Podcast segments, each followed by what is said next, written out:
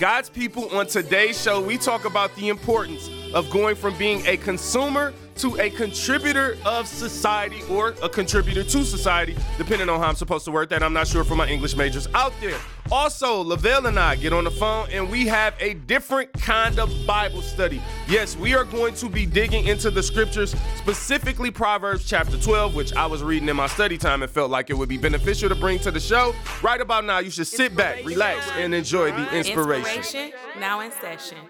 Inspire God's People, the podcast. My wife thinks I'm crazy. How did we get here? I can't believe y'all let me have a show. We going higher and higher, let me inspire you. God's people, I see you, let me admire you.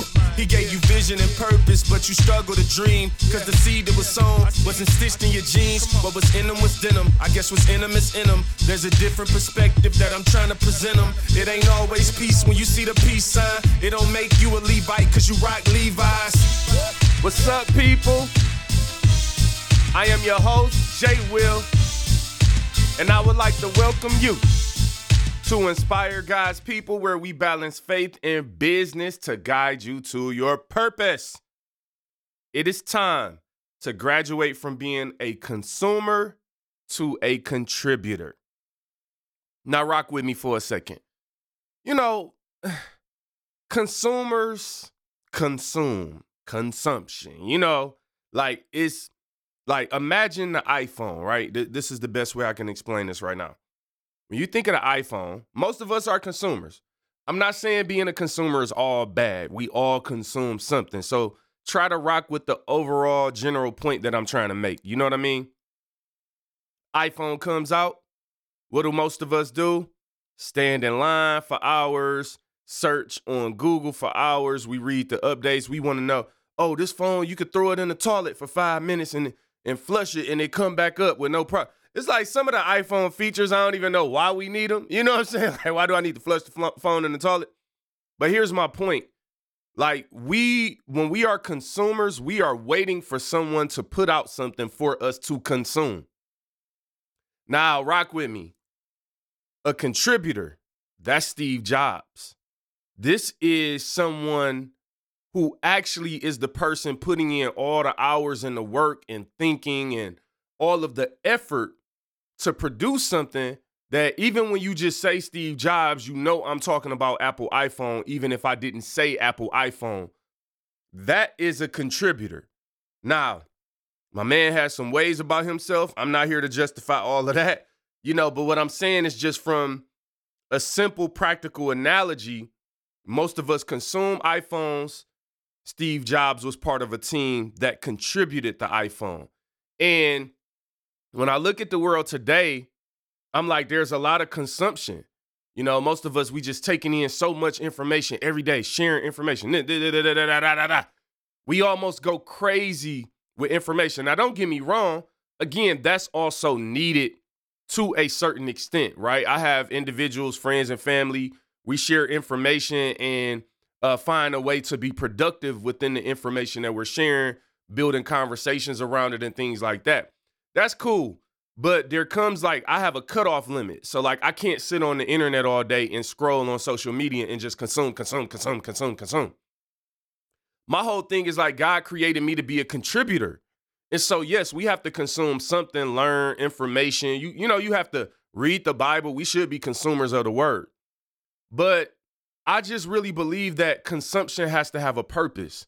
If I'm consuming things, it has to be with the purpose to learn and reshape and develop myself to where I can now produce and contribute to society. So I just want to encourage somebody before we even really get into the topic today, like, yo, it's time to graduate and become a contributor. God has given you gifts. The world needs what God has given you. And I think sometimes we don't realize how important those gifts are, like the parable of the talents, right? I don't care if you got one talent, that one talent has a purpose. So I'm about to get on the phone with my homie Lavelle, and we about to have a different kind of Bible study. You know what I'm saying? So get ready to learn something. This is the type of consumption that will actually turn you into a contributor. And ultimately, that's been my goal with this show from the jump. You know what I mean? Balancing faith and business to guide you to purpose. Why? your purpose as a contributor. I want to produce contributors. Let's hit up Lavelle, man, see what this guy talking about. You know what I'm saying? You know what I'm saying? You know what I'm saying? You know what I'm saying? You know what I'm saying? You know what I'm saying? You know what I'm saying? You know what I'm saying? Hello? Lavelle, what up, man? Welcome to Inspire God's People, the podcast where you've been about 100 times. I'm inspired already, brother. You should be, brother. You done been featured on this show almost more than me, you know. So would I be fired, like, if I wasn't inspired by now? Yes. Actually. Okay. Actually, you would. That, you know what? That would be a huge issue if you was like, man, I just ain't getting nothing, bro. Like, ain't nothing hit me, man. Like, you know, the show's cool, you know, you cool, but I ain't really feeling it. Right. What's going on, man? What's going on in your world, brother? How you feeling, man? Doing great, man. Doing wonderful. Just enjoying life, enjoying my wife. You ain't know I can rap too, Doc. That's not a rap. Anyway, It's a nursery rhyme. What y'all getting into this weekend, man? Oh man, what do we do this weekend? We had a surprise birthday party for our pastor on Zoom, and relaxed. Don't just zoom past that.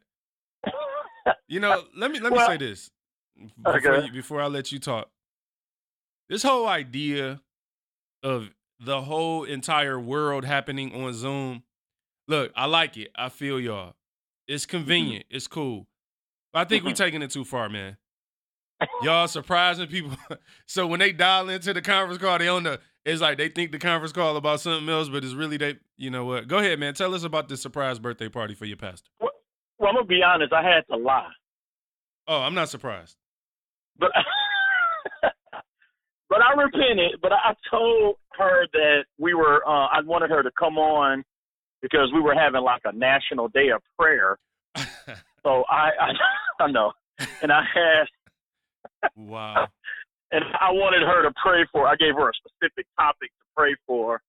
And so I had everybody on about 10 minutes early. So when she came on, you know, I introduced her and then I said, 1, 2, 3, we all yelled surprise. And My mother was with her and was like, you know what, man, she had her prayer already. She was ready to go. That, you know what? She had to pray about the prayer. Like, right. So what does God do with that? Like, it's like, he like, you wasting my time. Like, you. Wow. Okay. So y'all surprised your pastor on Zoom and you had to lie to do it. So, wow. You sound like such an interesting guy already. If... I'm a first-time listener. I'm trying to figure out why is he on here. Exactly. So cool. So y'all chilled out after that. We I was in the yard for 8 hours over the weekend. Oh wow! One day, 8 hours. Yeah, it's a bunch of stuff I needed to do. I've been doing, but the thing about me is like once I get going, I'm going. You know what I mean? So we were just out there. Tiff was helping too. And like we had a bunch of trees and stuff to cut down. It's just, you know how you trying to get something, how you envision it. So it's just like a bunch of stuff I'm changing, but we made some crazy progress. It's starting to look like, you know, I mean, our grass is already, you know, cool. Other than the fact that it's hot in the mug right now. And tell me what you think about this. Like, I always go in between every summer when it get real hot between do I want green grass or do I want a low water bill? It's a tough thing, ain't it? So if my grass all green, it's like everybody see that like, my grass green, grass green. Right. Then that water bill comes, it's like, all my green gone. Nah. So basically you're saying that sometimes people don't understand the cost. It has to be paid. I'm trying to redeem myself for the new listeners. Hey, you trying to find a word in it. But look, no, that's real though, because the thing is, like, you know, Michigan, man, our weather is just all over the place for, you know, we got listeners all over the world, thank God. So give y'all a little perspective here. Like, you know, some summers you can have green grass because it ain't that hot. And then we get to some summers like now where it's 89, 90 and super humid. Now I'm like, that mud, hey, that grass gonna have to get a little tint to it, bro. Like I ain't trying to spend all the bread on the water bill, dude. You know what I'm saying? Anyway, right. Hey, that green grass. Actually, ironically, as we speak, my uncle is out in my yard taking care of some stuff. So I just real quick. So our house, we live between four vacant houses. They tore two of them down, one on each side, but all of the shrubbery on each side literally is attracted to our house. Wow. So it's almost unmanageable. I have to really get a grip on it, like early, you know, like March when it's still a little chilly outside. Yeah. Early April, because once the leaves bloom on that stuff, it's impossible with the tools that I have. And my uncle, he's a handyman. He has his own business and all of that, so he has all of the proper tools. So he said he wanted to bless me because he knows that we're working inside the house on the baby's room. So he said, you stay in and work inside, and I'm gonna just come over a couple of days this week and start knocking out. And what he did, literally, I'm not even exaggerating, what he did in like 3 hours today would have taken me at least 3 weeks because I didn't have the proper tools. So what I want to say to any new listeners out there, for anybody who's wondering what it means in the church world when someone says they're going to bless you with something, that means Lavelle isn't paying his uncle. Blessings mean free, okay? So his uncle out there slaving for free. No, I gave him 3 bottles of water, though. Hey, that's what's up. That counts. That's about $3 right there, brother. He got paid. That's all. Look, so, no, real talk, though. Your lawn is really a dope opportunity to see that, like, a nice lawn costs something. Like, it costs time or money all day long. Green grass, nice trees, no weeds. The thing that always drive me crazy, I probably said it on the show before one of these years, but it's like, dude, you don't have to water weeds. They just grow. Mm. If I don't water my plants, they gonna die real quick. Weeds, never water them, but they just keep growing. Mm. Sometimes negativity, dude, it's just there. Sin is just there. You don't got to teach people how to sin. Wow. All right. So I kind of told you that I want to look at, I wanted to bring you on today just to talk through, like, I was reading Proverbs 12, man. And I feel like right now during this time, it's super important for us to be wise as believers. You know what I'm saying? Like, it's important to be wise because, I don't know, Lavelle, I don't know how you feel about this, but I feel like sometimes we read the Bible and we say we believe it, but then when it comes down to, like, having to apply the knowledge, we struggle and we don't really believe what the Bible says. Wow. So anyway, I agree. Okay, go ahead. I think Proverbs is a great book. I mean, we call it the book of wisdom. But sometimes, like you said, we don't want to practically follow the advice there. We'll say all day, oh, Proverbs is the book of wisdom, you know, but it's like, do we apply it? If it really is a book of wisdom, then we should be applying the principles that are given in it. Exactly. And for anybody out there, it's like, bro, like, during these crazy times that we living in right now, and it's just all type of stuff going on, one of the things that I really believe for the believer is that now is the time to be focused. Like, and when you think about focus, if you ever seen somebody focused on something, like they have a look in their eyes and you like, man, this person really focused. The reason you're calling them focused is because there are outside distractions taking place. You don't really call it focus when ain't nothing going on for real. So it's like the more outside distractions that are taking place, like the more intense your focus has to be. And I truly believe that the Lord has been having me to be intensely focused on wisdom. So what I want to do. I don't want to read the whole chapter, but okay. I just want to pick and choose. Like, I pick one, you pick one. We might only both have three apiece out of this whole chapter, whatever it is. But pick a couple of scriptures that stand out in this chapter. And, you know, let's just kind of read it and talk about it. Like, you know, kind of a different kind of Bible study, I guess you could say. You know what I'm saying? Yeah. So I'm going to start off, bro. I'm going to start off with verse 1. Okay. And I'm reading from the New Living Translation, and it says, "To learn, you must love discipline. It is stupid to hate correction." What you think? That's just flat out. Like the language is flat out. So, I mean, literally, to learn, you must love discipline. We have to be willing to be corrected. And most of us aren't. We get offended, easily offended.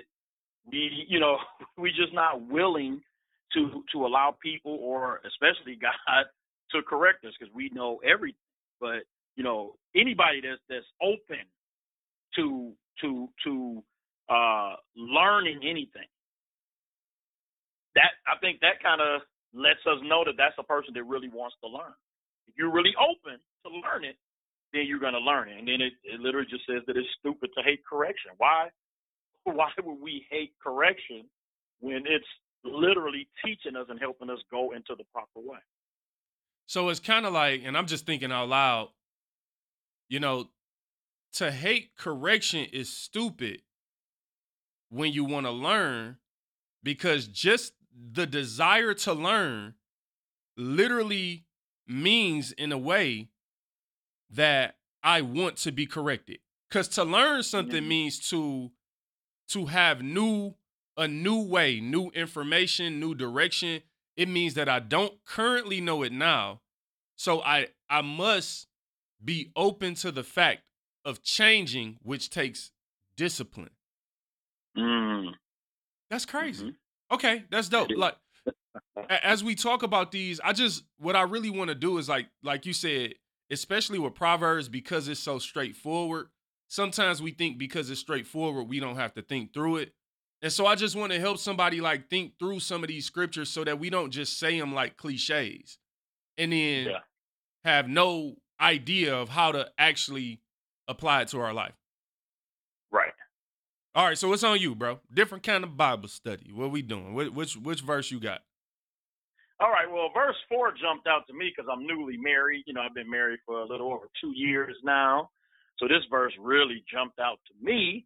A worthy wife is a crown for her husband, but a disgraceful woman is like cancer in his bones. Wow. Okay, all right. I'm gonna let you attack that one then, since that one stood out to you. Well, and again, very straightforward. A worthy wife is a crown for her husband. So a wife that's going to be there, be supportive, be prayerful. All of those things that we attribute as godly attributes. That type of wife for her husband is a crown. Literally a crown. When we were in high school and somebody was crowned the king and queen of the prom or whatever. Homecoming. They wore that crown. And a lot of times they would wear it to church that Sunday. Why? Because they wanted to show it off. They weren't embarrassed by it. So a crown is something that people put on to show off. I remember the Burger King crowns. I used to wear those all the time when I was little. My man. You get that little paper crown, put that thing on, think you a king, Doc. Man, your standard was so low. Wearing a Burger King crown, walking around like, I'm the man, bro. What's good? Hey, I wasn't the king of the proms. So. Right. So I took. But I was the Burger King. Hunger and thirst no more. Right. No, you know what? No, I feel that. Like, at the end of the day, with a scripture like that, number one, I think, it's nothing wrong with the roles we play as a husband and wife. You know what I mean? And I think Mm-hmm. In today's world, a woman being a crown for her husband or a helpmeet for that, helpmate, whatever. Is it help? It's helpmate, right? Help. It's helpmate. Okay, whatever. Why did I say whatever? I don't know. But it depends on which version you're talking in. Exactly. Hey, well, I'm sure some version says meet instead of mate, but help me meet right. you. Anyway, told y'all this is a different kind of Bible study. At the end of the day, there's nothing wrong with the roles God gave us. Like, God literally, when he created Adam, I believe Adam started naming the animals before Eve was created, if I'm remembering correctly. Don't quote me on that, y'all. Mm-hmm. Don't hurt me. That's correct. But then God was like, okay, like you need help. So the thing that's dope about a wife to a husband is that God created the first man, put him to work. Like originally, I guess it was just going to be him, right? And then he saw fit a need for you. And so there is nothing for a woman to be ashamed of in the role as a wife, just like there's nothing for a man to be ashamed of as a role as a husband and father. And as we see in the world today, there are a lot of men that are ashamed of the role that God gave them as a father. So, you know, they're not there. And I don't want to like cast that on everybody who's not there. I know everyone has different circumstances, but I've seen with my own eyes that in this world we live in today, there's like a disconnect for the desire to be a father. Yeah. So I just wanted to let y'all know that goes both ways. When I see that scripture, I see us in our roles, and a worthy wife, you know what I mean, is that crown that a husband is proud to wear and proud to protect. You know what I mean? So, yeah.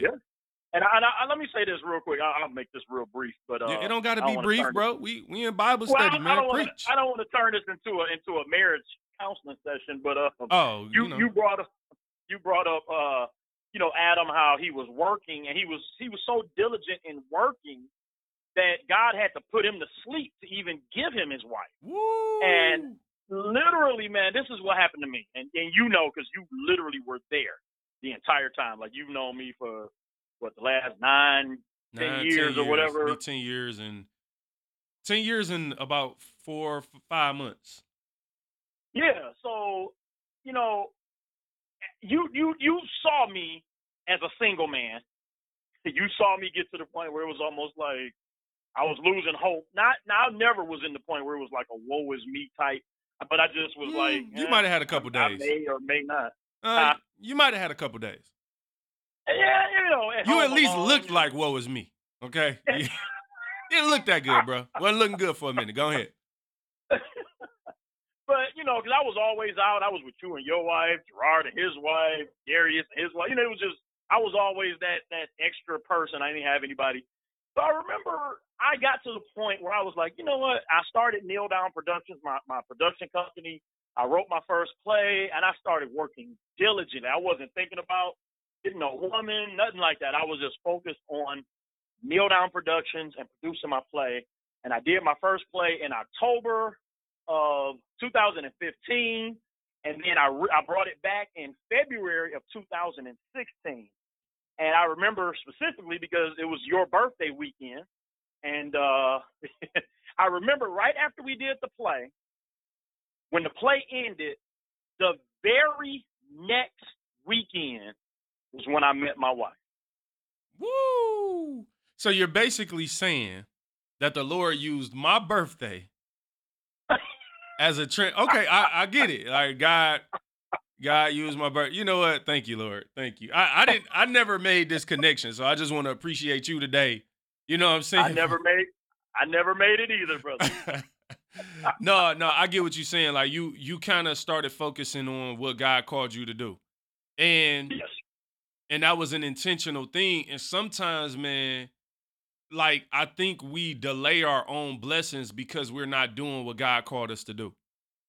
Mm. So it's like what's happening with that, Lavelle, is during the rest of those times, and not saying you were guilty of this. I'm sure maybe you were at times, that's for you to say, but like During those times when we are not doing what God called us to do, sometimes that represents that we are trying to resolve our own issues. Like we're trying to figure it out on our own. And sometimes God just wants you to let go of chasing that desire and chase him so that he can give you the desires.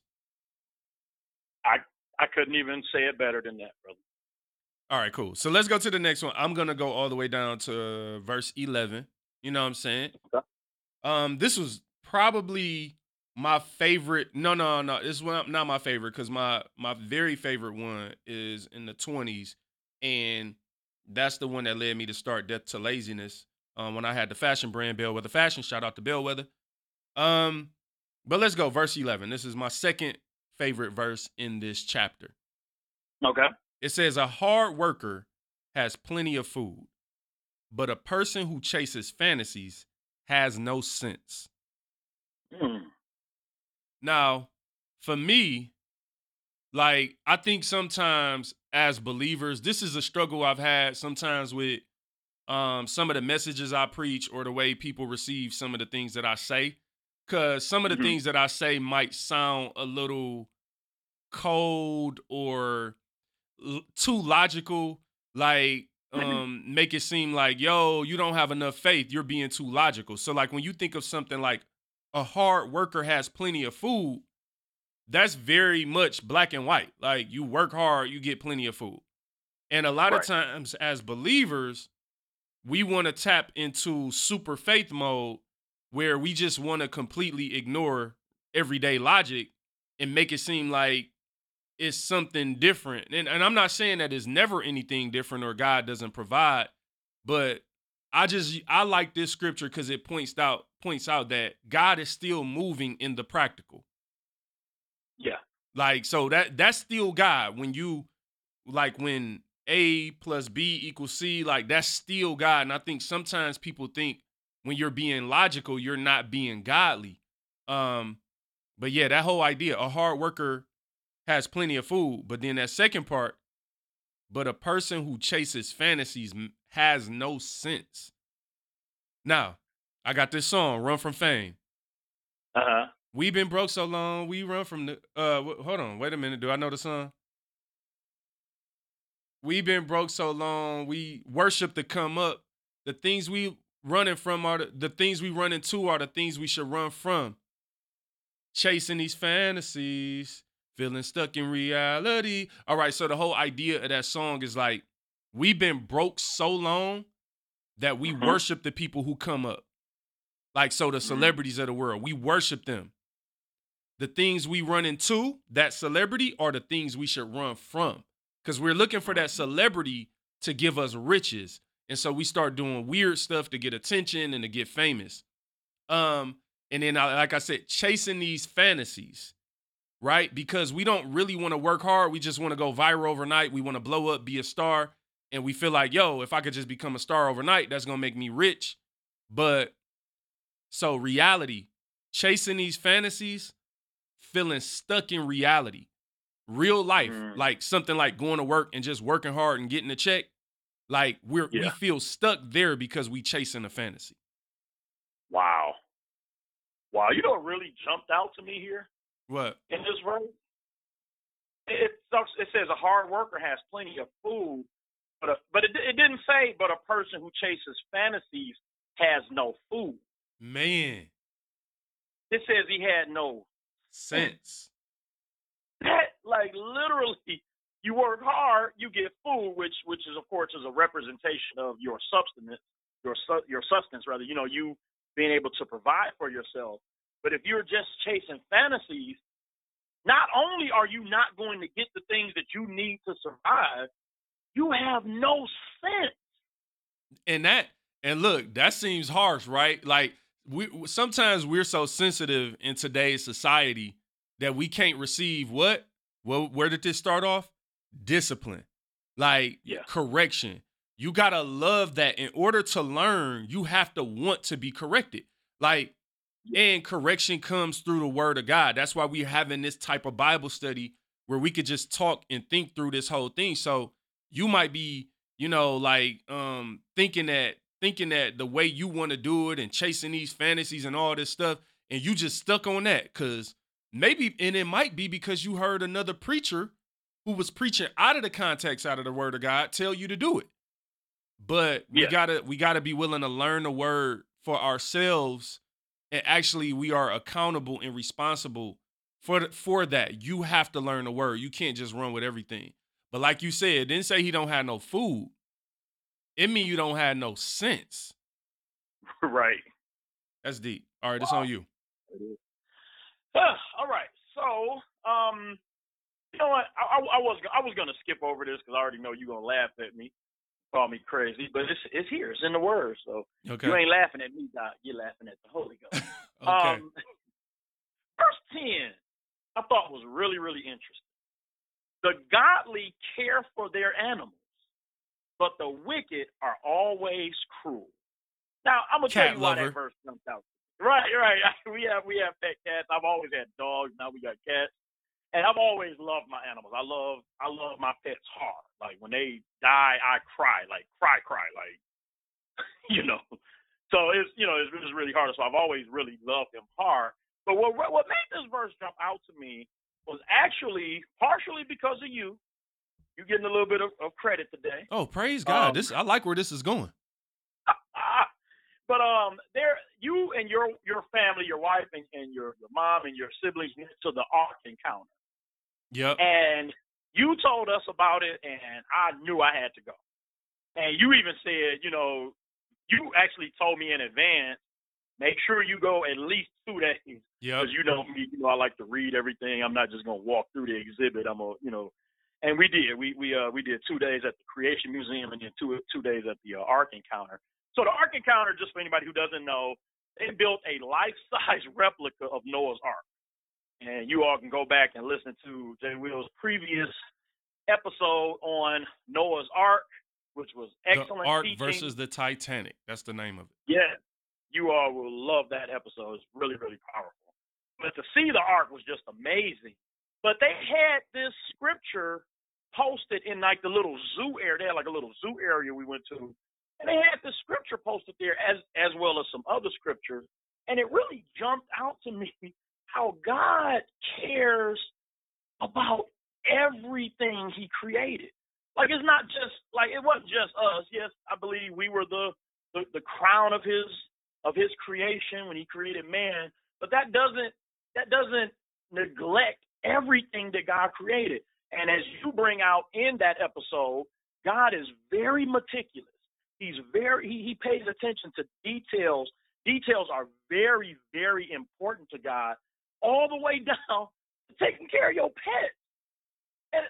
And that really jumped out to me. And I know that's kind of crazy, but it's not. It's not. Oh, Lord.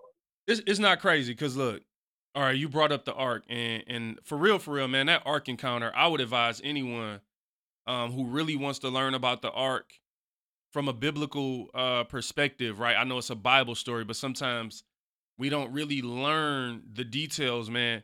The Ark Encounter is amazing because number one, you could go in there and kind of see how they were living. And it's an exact replica. Like the size, that thing is huge. You just walking through it. It's this feeling like, man, my mom was like, she was like, man, like my mama, she was like praying and stuff. Like we were walking up to the gates and she just started praying and stuff because it really was a real moment. Like, So, but one of the things, right, to the point you making, you got to see how they cared for the animals and how they, like the animals had living arrangements. So when you talk about caring for your animals and how God cares about that, we always see the image of Noah, the animals coming 2 by 2 up to the ark, but walking through that ark, you could see they wasn't just thrown in there, right? They just wasn't in there living any type of way. They were literally taking care of those animals. Then I think is, again, don't quote me on this, Matthew chapter 6, I believe, talks about how we shouldn't worry about what we're going to eat or drink or wear tomorrow. And it's like, if God cares about the sparrow, basically and I'm paraphrasing, what makes you think he doesn't care about you? I believe that's in Matthew chapter 6, but even that, right? If God cares for the sparrow, and I'm not 100% sure if care is the word that's used, but Like if he's thinking of them, what makes us think? He's not thinking of us. So the last thing I'll say is that right there. The reason that scripture should make us excited is because if God cares about even the animals being cared for, then imagine how much more he cares about us. Amen. All right. So that's on me now. That was a good one. I'm going to verse 16. Okay. It says, a fool is quick-tempered, but a wise person stays calm when insulted. So this stuck out to me because I can be quick-tempered. And, you know, like, you ever get that feeling, you know, you might not have a temper like I do. You know, I'm going to say I did. I'm going to be like, them people, don't say it. I'm working through. All right. But, like, you know, there's been times like that I can go from 0 to 100. Like that's just reality. You know, I'm sorry, I'm human. And it's like in my mind, right? And I'm saying this because Lavelle, I have justified so many times in my life. This is where the logic in me sometimes could be a negative thing. Because in the past, I'm noticing I would justify things based on what happened to me. And my thing is like, hey, if I'm a nice guy, we having a good day. I'm not harming you. I'm being cool. And then you do something completely left field. To me, it used to feel justified just to snap. Like, yo, it's your fault. I can snap on you. Right. The Bible calls me a fool in that instance. And what really stuck out to me is this. I've been calling you that for years. But you didn't have the scripture to back it up, though. Yeah. Look, you gonna insult me. You gonna correct me. You come with scripture, brother. But it says on the second part, this is what stood out to me. But a wise person stays calm. Now that, like that part seems normal, right? A wise person stays calm. But it specifically says when insulted. That's why the scripture stuck out to me, because for a person like me who would justify, you know, losing my temperature. If you insult me, right, that feels, hey, I mean, makes sense to me in my flesh, but we talking about being corrected. We talking about being wise. And so I have to be mindful that even when you are insulted, you are a fool to respond with a quick temper. Wow. You know, it's funny. You said when I lose my temperature. You didn't even know. Is that what I said? Brother, you don't even know you were speaking prophetically, Doc. Because the word temper is taken from the word temperature. Come on, somebody. Ooh, come on. We want to be at that perfect temperature in your house. In the winter, you want your heat set at the right, so you at the perfect temperature. In the summer, you want your AC set at the perfect temperature. So when you lose your temper, yeah, you literally blow the gauge off of your temperature. You got the heat on in the summertime. Woo. Now we all know ain't nobody trying to sit and it's 90 degrees outside and 100 degrees in your house. Like that's right. Like look, you would be to hurt somebody. So what typically happens, man, that's a good. Hey, I didn't even know I said that, but clearly it was a mistake. But what happens is when it's cold outside, like, so when something happens outside of you, you don't react with cold. You actually adjust your temperature to even the cold out. Yeah. So it's like, that's what it means when you're staying calm, when the outside influence is insult. Because to insult that, okay, let's call that hot. All right. When it get hot outside, staying calm is you saying, all right, let me turn my AC on because I see that it's hot out there. And I know if I go hot and that's hot, then somebody gonna get hurt. Yeah. Man, it's so funny, man. Your late aunt, Sister April Gow, yeah, was a member of my church. And she told us the story one time, man. She said it was summertime and she was in her apartment. And she said she could not understand why she kept sweating. And turns out your cousin Lori had messed with the thermometer and turned it up to like 100 degrees. Wow. So it's hot outside, but it was like 100 degrees inside the house. because your cousin messed with the thermostat. She was a little girl at the time. And I just, that story was so funny to me. Doesn't surprise me. It literally jumped out when we read the scripture. Doesn't surprise me. Lori was bad. We all know Lori was bad. And she probably deserved a whooping after that. And I probably watched her. Nah, Lori is my girl, man. That's me, my cousin. We 9 days apart. And you know how it is. You grow up with your cousins, always around your cousins. Lori was definitely one of those favorite cousins because we were just so close in age and, you know, right. Grew up together. Like, you know, I literally have seen Auntie Peach whoop her before and had to go into prayer for her while she was getting whooped. I know y'all can't whoop kids no more, but you know, back in the 90s, we were still getting late 80s, early 90s. We were still getting whoopings, man. So that's right. All right. All right. So my next verse is actually a couple verses down from yours, verse 18. And I picked this for a reason. I'm going to read it. It says, some people make cutting remarks, but the words of the wise bring healing. Mm. And the reason that jumped out to me more specifically today, like literally while we were going over this, is because you started off by saying some people think, you know, that you could be too harsh, yeah. Right? So I picked this on purpose because there's a difference between telling somebody something in love, even though it's correcting them, than just making cutting remarks, right? Or using your tongue as a sword. There is a difference there.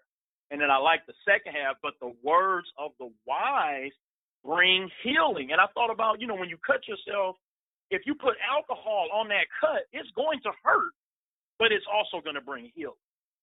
I love that. Versus just pouring something on it that only, you pour hot sauce on it, it's just going to hurt. And it's like, it has no, you know why? Because hot sauce has no purpose on a wound. But alcohol can, in some instances. I don't want to get nobody, I'm not a physician. I want some, hey, I got a wound, let me put some alcohol on it. I broke my arm. I just put alcohol on it. We put a Band-Aid on this broken finger. No, to that point, when there's a purpose behind something, it may sting a little bit. And that is something, man, like that I'm still working through it. I'm just being transparent, like, because I'll see people I love that are struggling in an area that I either have experience with or have seen through the workings of the Bible, and I kind of know the answers to that test. And it's hard when you know what someone should do when you love them, and they don't want to hear the truth, so they keep trying this certain way that you know is not going to work. Mm-hmm. It's just tough to do. It's tough to watch because at the end of the day for me, like, I'll use finances as an example, and I'm planning to do a financial episode coming up sometime in July. That's my goal. Oh, okay. Maybe, well, yeah, July. July starts in this show, I think, is July 1. Okay, whatever. So we in July. Mm-hmm. All right, so I want to do a financial show because finances are important to me, not because I love money, but because I've literally experienced being dead broke. Like, I know what that looks like. I'm a professional broke person, right? And then by the grace of God, me and my wife were able to make some changes, some very specific changes. And I've seen how that, I've worked through that process of being broke and then no longer being broke. And so when I see people who can change their situation, and like when I'm seeing like, oh, you're broke by choice, like I was, that's choice broke. It's challenging when they don't want to hear you correct them.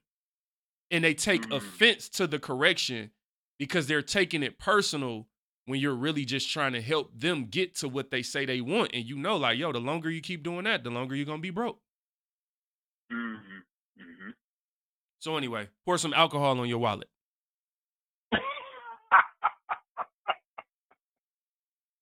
Wow. All right, I guess it's on me. Yes, sir. All right, we almost done. We only got a couple more, so I'll do this one, and I'll let you. Well, we'll see where you go and see if I do another one or not. I'm gonna go to 24. This is one of my favorite scriptures verses in the Bible. This verse right here literally changed my life. A lot of what I talk about now, what really got me on the path of, financially and being more responsible, getting my credit together, it was literally this verse. Because, back in 2012 or 2014, when I was reading through the word, like when I really start intently reading through the word of God, this scripture was one of the ones that stuck out to me. And it was like, it hit me like a ton of bricks. And it says, work hard and become a leader. Be lazy and become a slave. Now, let me say this for people, because especially in these heightened racial times right now, like words like slave, people, oh, that's why the Bible didn't. No, that's not what it's talking about. What this scripture is specifically talking about, when you look at the word and what it was translated from, in this instance, what it's talking about being a slave, the word used, I believe in King James, is tribute. And a tribute is like a recurring payment. So think of a mortgage or a car payment, right? And so what they're saying is when you're lazy, you become a slave to a system. Like work hard and become a leader, like take charge. But when you're lazy, you're going to always owe tribute to someone else, right? Now, that's the word of God. So for me, when I read this scripture, I had to literally look at myself and say, okay, replace tribute with poverty, right? Because we're talking about recurring payments. Like when you're in poverty, you got these high interest rates, high debt. You can never get ahead. Check to check. That's slavery, right? We don't want to call it that because it's not the shackles and the chains, but poverty, especially self-inflicted poverty when you have a choice, right? I don't want anybody to take this as an attack to like, oh, you don't have money, so this means I'm calling you a slave. That's not what I'm saying. For me specifically, right? I was living check to check. Me and my wife were living check to check. And I actually was, at the time, making decent money. And so it wasn't that I didn't have money. This is why I'm saying it's slavery by choice. It was like, all right, I got some money, but I keep doing the wrong thing with my money. And I was neglecting to pay certain bills.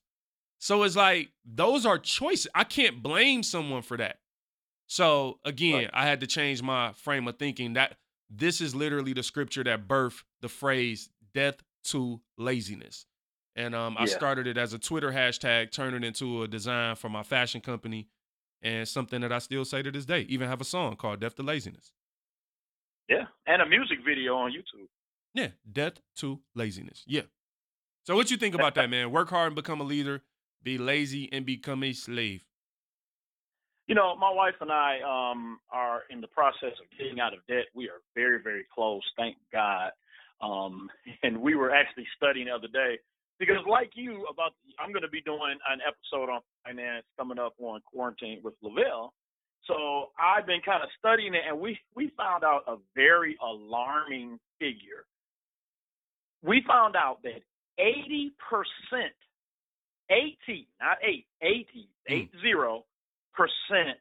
of Americans are living paycheck to paycheck. Yep.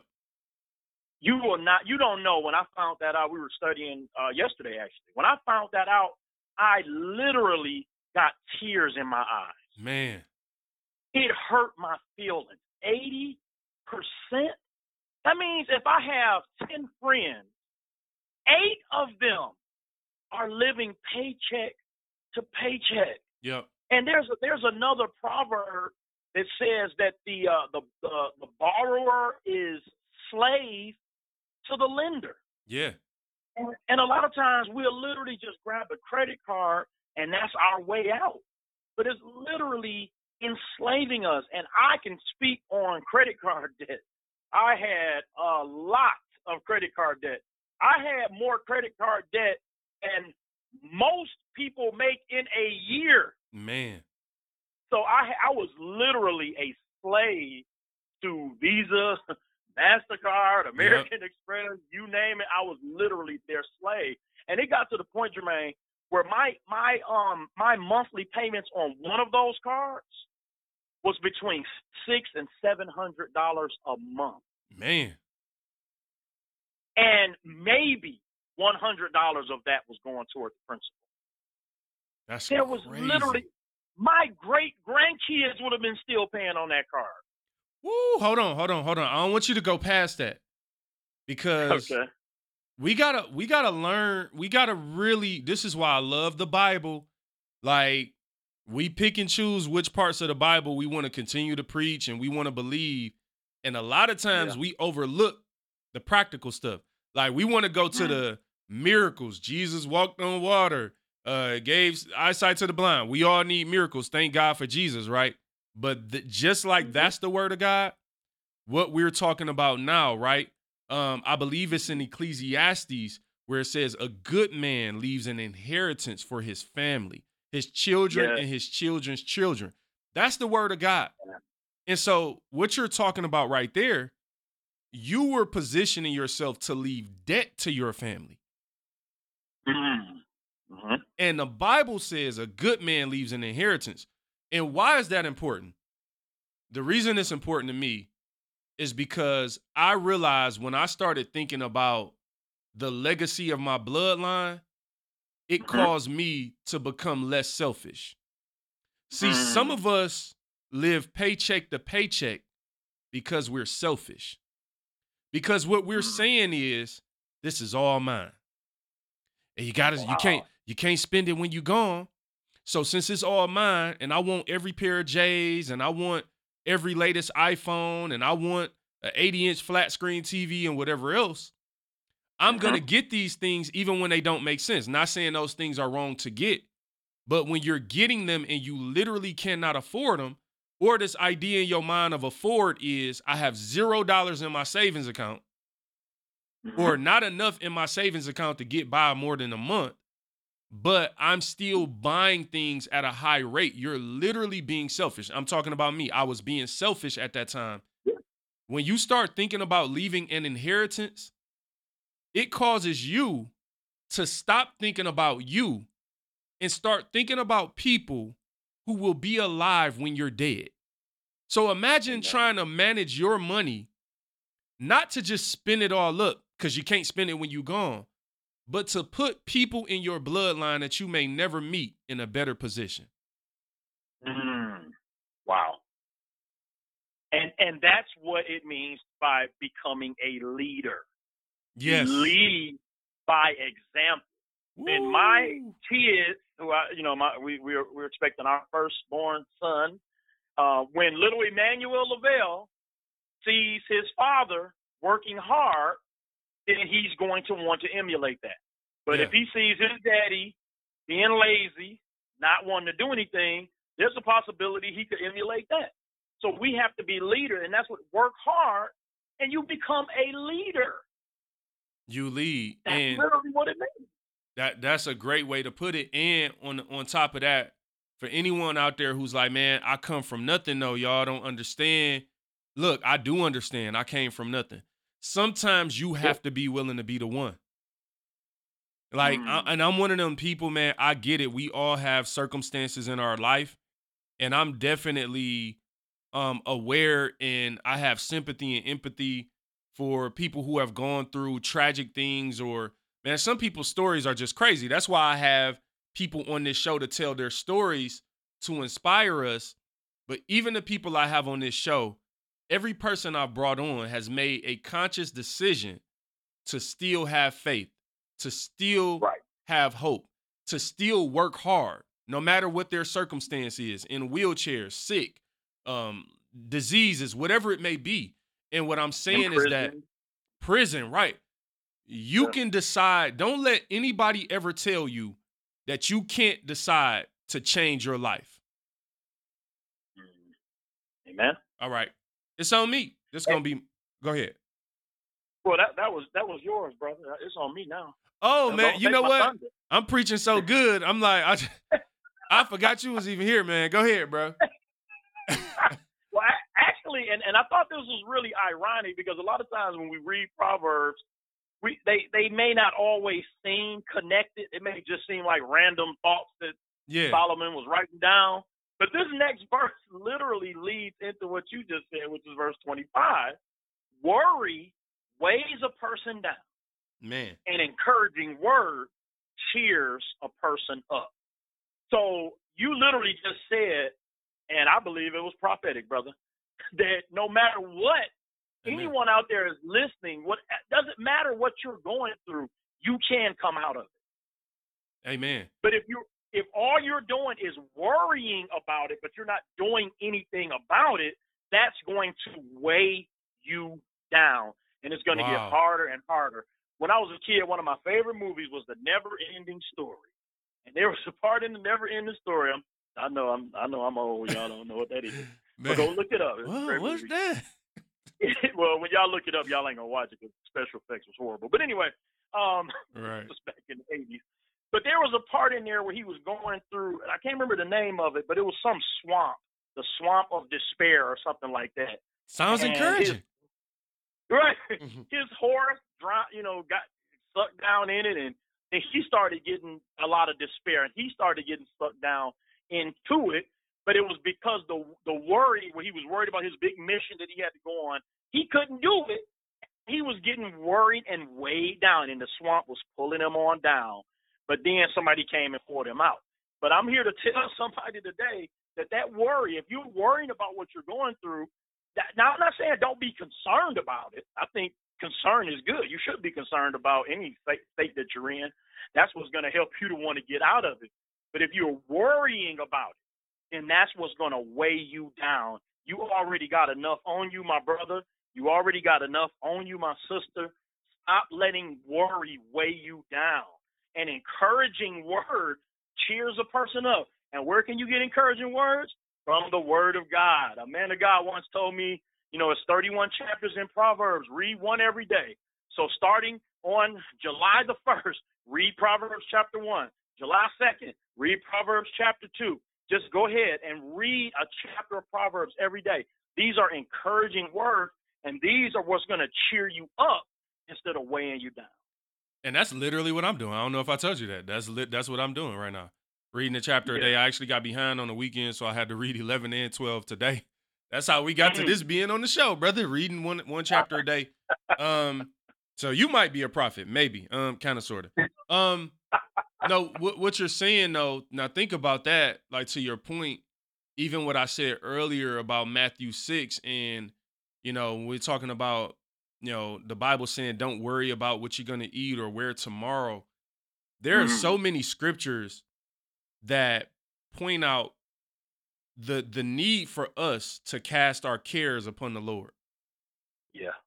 And my thing is, when we're worrying, what we're saying is, no, God, that's my burden. I'm going to carry it. Like, I don't trust you to carry it, so I'm going to carry it and worry because think about this, right? If you ask, what's something you can ask me that I'll be dependable on? Because I don't know, you can't ask me for much. I don't like you.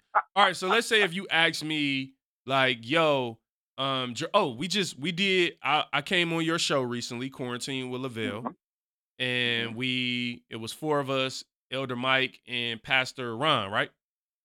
Yes. And we talked. You had this atheist statement that you wanted to walk through, and when you hit me up, you booked me a couple weeks in advance, maybe a month. Correct. I don't know how long in advance you booked me. When you booked me, it was in my calendar, right? And now I don't know how you're going to answer this, because you might be a worrier. When you booked me, especially because it was a specific task, were you comfortable that I was going to be ready, or were you worried that I wasn't? Honestly, I had no doubt in my mind that you were going to cause the show to be a disaster. I'm joking.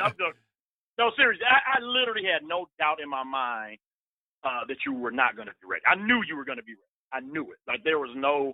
And honestly, I can't say that for every guest I've had on the show. Right, and look, this is my point, right? You have a certain relationship with me.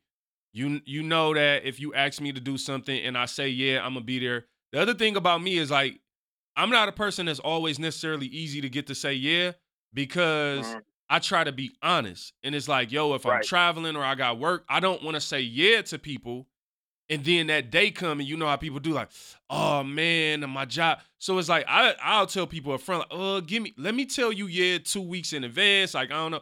But my point is, once I told you, yeah, you have a history with me where you had no doubt, right? Now, imagine That's this. Correct.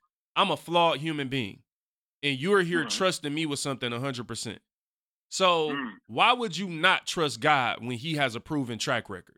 So it's the same way when you're dependent on God for something. Because, Lavelle, if you were worried, think about this. Had you been worried about whether or not I was going to come on the show and really be prepared, that would have been telling me, had you told me you were worried, that would have made me feel like he has no faith in me. Wow.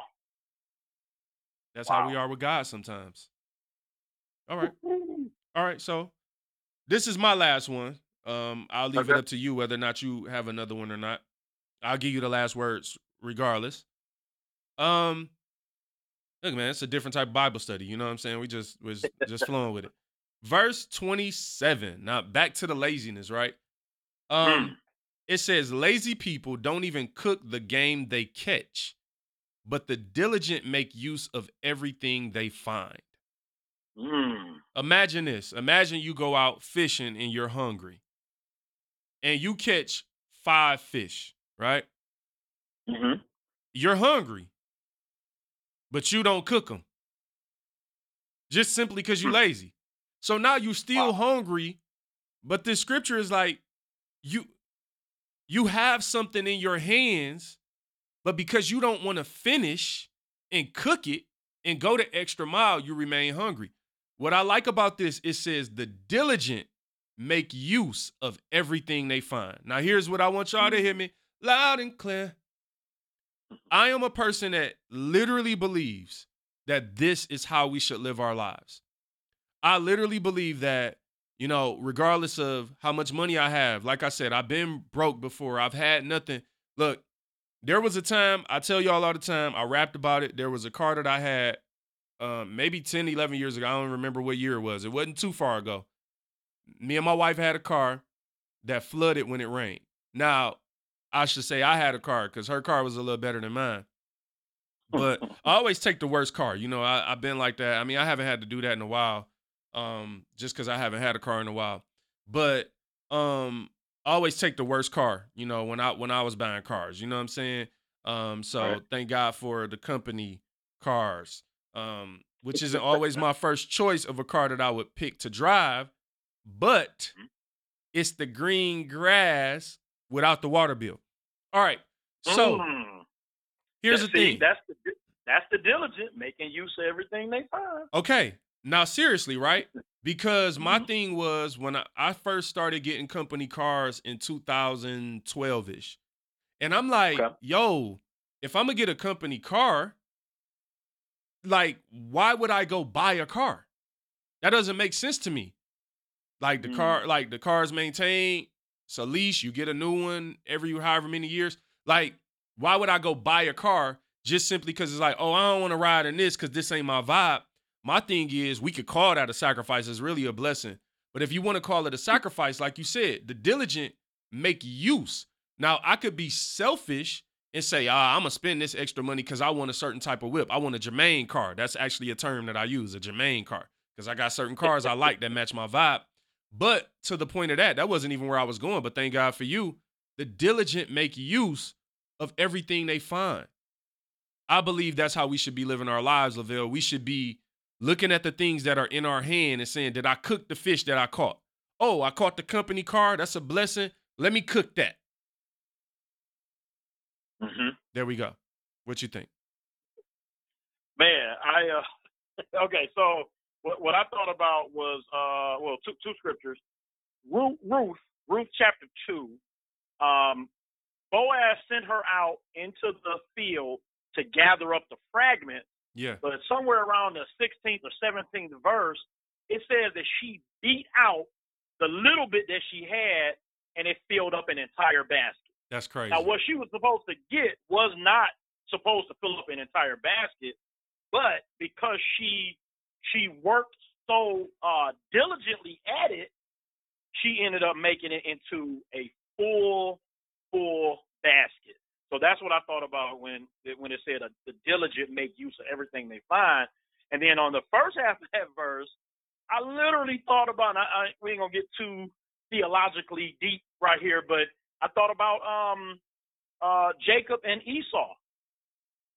The Bible says that Esau was a hunter, and he went out and he hunted this one particular day, and he came home with the food that he had caught, but he didn't want to cook it. So his brother had cooked, and that was when he sold his birthright to get that bowl of porridge or soup, literally from his brother, even though he had the food, he just didn't want to cook it. Didn't want to finish the job. And so here's the thing, like you talk about Ruth.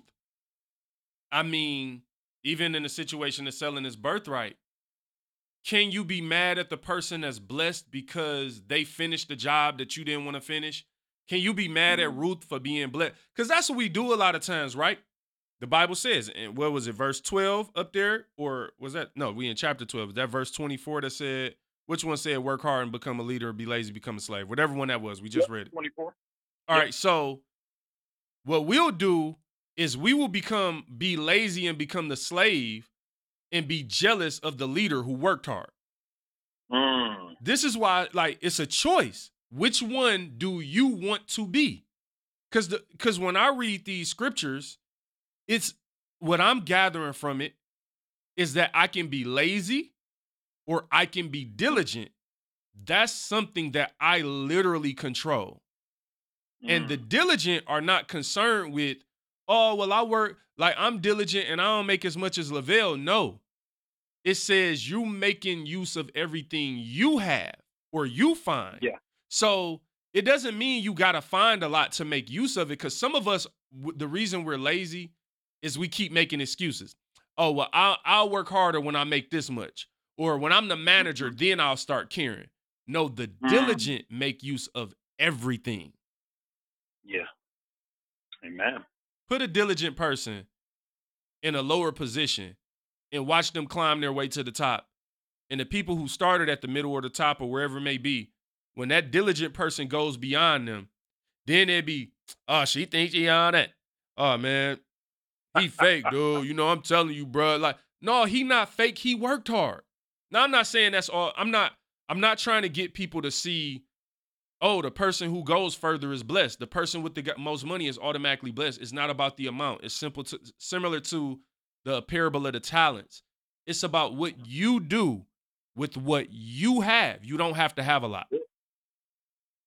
That's it. So you, man, I'm going to give you the last word, brother.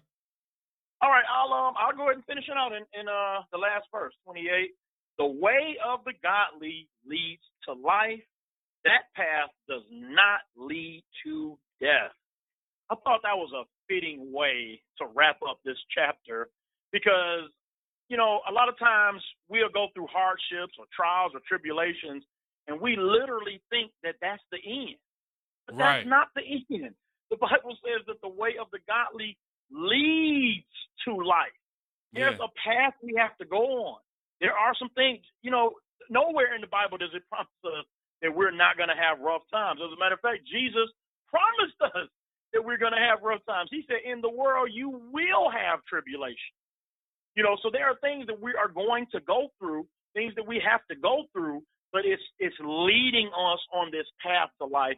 And, of course, I thought about Joseph, how he had to go through what he went through for, I don't know how many, was it 20 years or something like that, 14? No, it was about 20 years. About 20 years. Yeah, through what he had to go through, but it was to get to an expected end. And when his brothers, who sold him into slavery in the first place, who kicked off this horrible chain of events, when he ended up seeing them 20 years later, they didn't even know who he was, because he literally went from the bottom to the top. He was number two in Egypt, and he told them, what you meant for evil, God worked it out for good.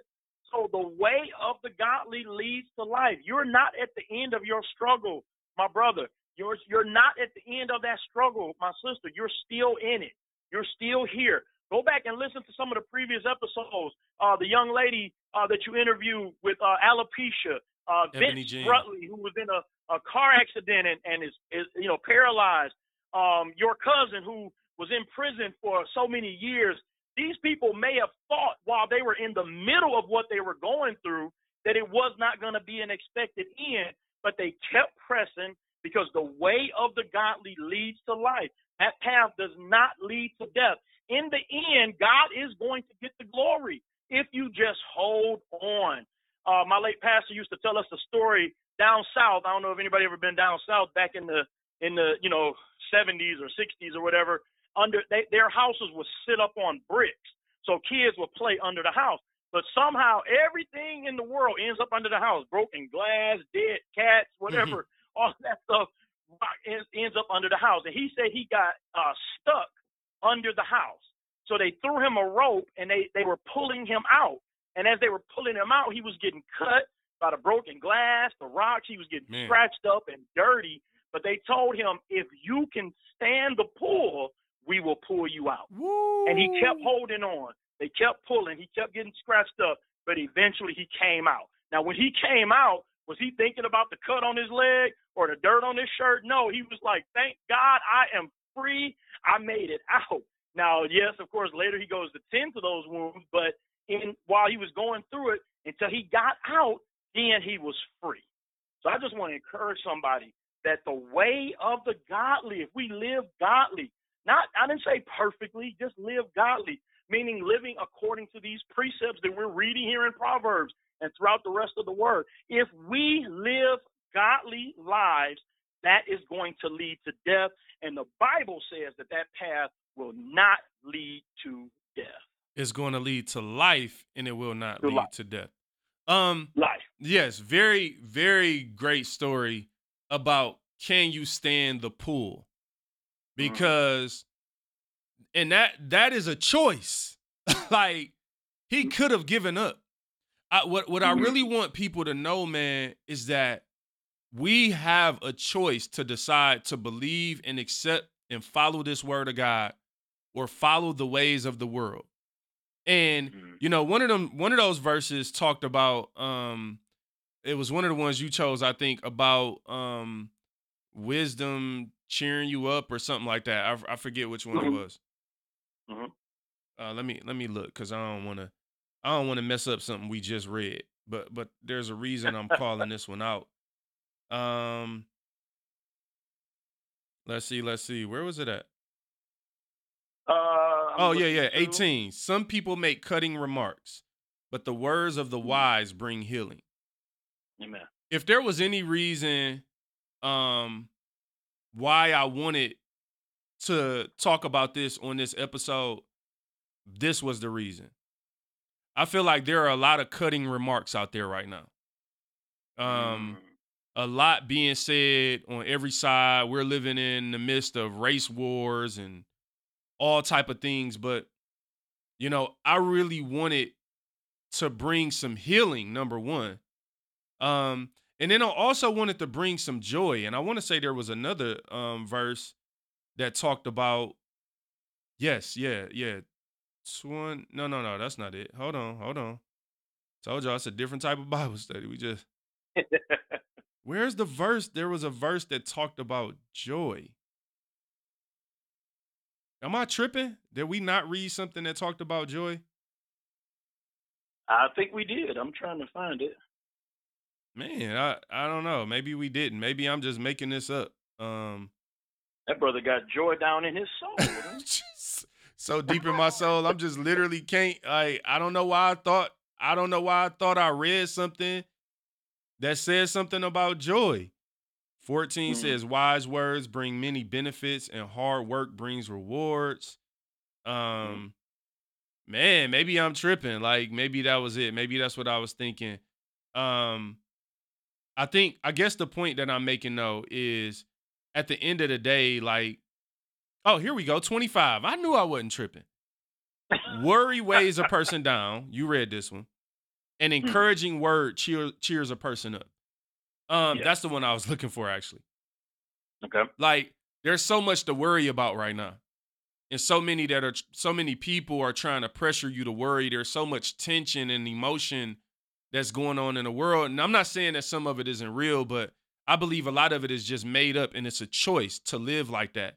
And what I really wanted to do today was give an encouraging word to cheer the people of God up, because what I'm not going to do with this show, man, and I don't know if I really was thinking or planning to say this on today's show, but since it's the end, maybe everybody won't listen to the end. But during this time, this pandemic and all the race wars and things, like, this show is not, it never was intended to be a reactive show. We are proactively living for God. What that means is that sometimes things in the world will happen, and we will address them, like I addressed this race stuff. But I won't necessarily live there the whole time, because that's not what God has called me to do with this show. Now, again, I may address some things, maybe address them more than once sometimes. But I want you to know that Inspire God's People is a place of proactive godliness. It is not a place just because the rest of the world is living in tension and anger and fear. It does not mean that we're worried. Like, I'm not living like the rest of the world. So hopefully just maybe even the fact that we are not following the trends of the world, we're not always going to be talking about what everyone's talking about, but I'm praying and asking God, just like I said before, if you go back and listen to all our episodes, I listened to episode 38, I think it was, the other day. It was called I'm Going to Chicago. And I'm like, man, this is like, it's certain things we were talking about, man, just before it became trendy. So I advise everybody to go check out the episode entitled I'm Going to Chicago. And Lavelle, I really will give you the last words this time and get us up out of here, my man. So I don't know if it was last week or week before when you had your brother Darius on, but I encourage people to go back to listen to that episode, because I was trying to make a point, and I ended up saying something. I said this has been a rough year so far. Yeah. You know, I was talking about, you know, Kobe Bryant dying in January, then COVID hitting in March, and then the race thing, all of this stuff happening. But you and your brother double-teamed me and corrected me. Yeah, sure did. You needed to learn. You know what? But I was looking at it from the standpoint of the world. Yeah. But as you brought to my attention, And again, this is not taken away from anything that anyone went through. My wife had COVID-19, and I think I talked about that on the show. So she actually had the coronavirus while she was pregnant. Yeah. So it got a little scary there for a minute. We have some loved ones that passed away, you know, from COVID-19. So, but when you brought that to my attention, I literally sat back and started thinking how so far we're halfway through this year now, and For me, it has not been a horrible year. There's been some horrible situations that happened, but it's been a great year. This is the year that I celebrated my 2-year wedding anniversary. I started my own internet Facebook Live weekly show. Found out that my wife and I are having our first child, you know, and the child will be born this year. So 20 years from now, when we're looking back, I'm not going to look back at 2020 as the year COVID hit. I'm going to look back at 2020 as the year Emmanuel was born. So I'm one of the greatest years of your life. Absolutely. And it's only halfway done. And you brought up the fact, you was like, you don't know what the rest of this year is going to hold. But we're holding on, looking at the year and judging the year by what's happened so far. That's why the very first episode of this year was called Happy New Day, right? Live day by day. Why? Because this last verse of Proverbs chapter 12 says the way of the godly leads to life. And then the Bible says that path does not lead to death. God is going to bring an expected end out of what we're going through. And I'm going to say this, man. You're never going to get the last word dealing with me. We already know that. I'm going to keep saying it, though. I was thinking today, man, it's crazy how, just like you, it's crazy how when you want to say that something is good or that God has blessed you have to give all these disclaimers and be careful not to offend people who may have had a rough year so far, right? We know that that's possible. Right.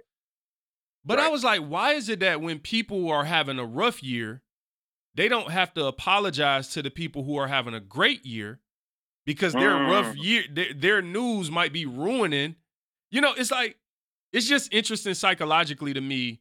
Like, I don't know why we do that, but it's like, man, I don't know. I'm tired of apologizing for greatness. I'm tired of having to apologize for God blessing me. Look, the Bible says, rejoice with those who rejoice, mourn with those who mourn. So what we all should be doing at the end of the day is being mindful as people share things with us, good or bad, and meeting them halfway with that. But also, if it's been a rough year for you, that's understandable. No, like, you don't have to feel bad, but don't take it as personally offensive when someone else is sharing their blessings and they're saying, hey, I know that the world, it doesn't mean that they don't care that the world is in shambles. It literally, remember, I'm not God. I can't carry the burdens of the world. Just like when you have a good day, all of us have had a good day before, right? Think about it this way. Every time you've ever had a good day in your life, somebody had a bad day. So are you supposed to be like, oh, I'm having a good day? You know what? I can't have a good day because someone else is having a horrible day. Wow. So. Wow. There we have it, man. Thank y'all so much for rocking with us this week, man. It's been a different type of Bible study and different kind of Bible study, different type of Bible study. I think that's going to be the name of the show. What you want to name it, man? A different type of Bible study or a different kind of Bible study? I like kind. Okay. There you have it, people. You will find out at the end of this show, if you listen all the way through, how we came up with the name. It's a different kind of Bible study with your co-host, Lavelle Neal, and yours truly, J. Will. Lavelle, how can they listen to Quarantine with Lavelle, man? Tell them. All right, yeah, so we're on Facebook Live on the Neal Down Productions Facebook group page, which is Neal Down Productions Facebook group page. You can join that page. If you're following me, I always I always share it right as the show is beginning. So it's on every Thursday at 6:30 p.m. Every Thursday at 6:30 p.m. On July the 2nd, we're going to be on at 6 p.m. instead of 6:30. But other than that, it's at 6:30 every Thursday. But if you're not on Facebook, that's okay, because we're also live on YouTube every Thursday at 6:30. And the channel is L Neal 23. Just go to the L Neal 23 channel, and you can watch Quarantine with Lavelle every Thursday evening live. Check out Lavelle on Quarantine with Lavelle, and occasionally on Inspire God's People, the podcast. Check us out on inspiregodspeople.com. Thank you so much for listening today, bitch. I love you, though. I love you, though. I love you, though. I love you, though. I love you, though. God's people, thank you so much for listening to today's show. If you enjoy what you heard, please do stop over to Apple Podcasts, Google Podcasts, Spotify. Subscribe to the show. You can just even Google Inspire God's People and enjoy every show all the way back to our first episode. And please do not forget to tell a friend. We love you. Inspire God's People. If you looking for me, I be in my own world. Create for the creator when I'm in my own world. I serve below the surface. It's layers to my purpose. Inspire God's people when I'm in my own world. Look in the sky, there ain't no stars in it. The art is all natural and authentic. Rivers of love, we swimming for us. We can't drown if we fall in it. If you looking for me, I be in my own world. Create for the creator when I'm in my own world. I serve below the surface. It's layers to my purpose. Inspire God's people when I'm in my own world.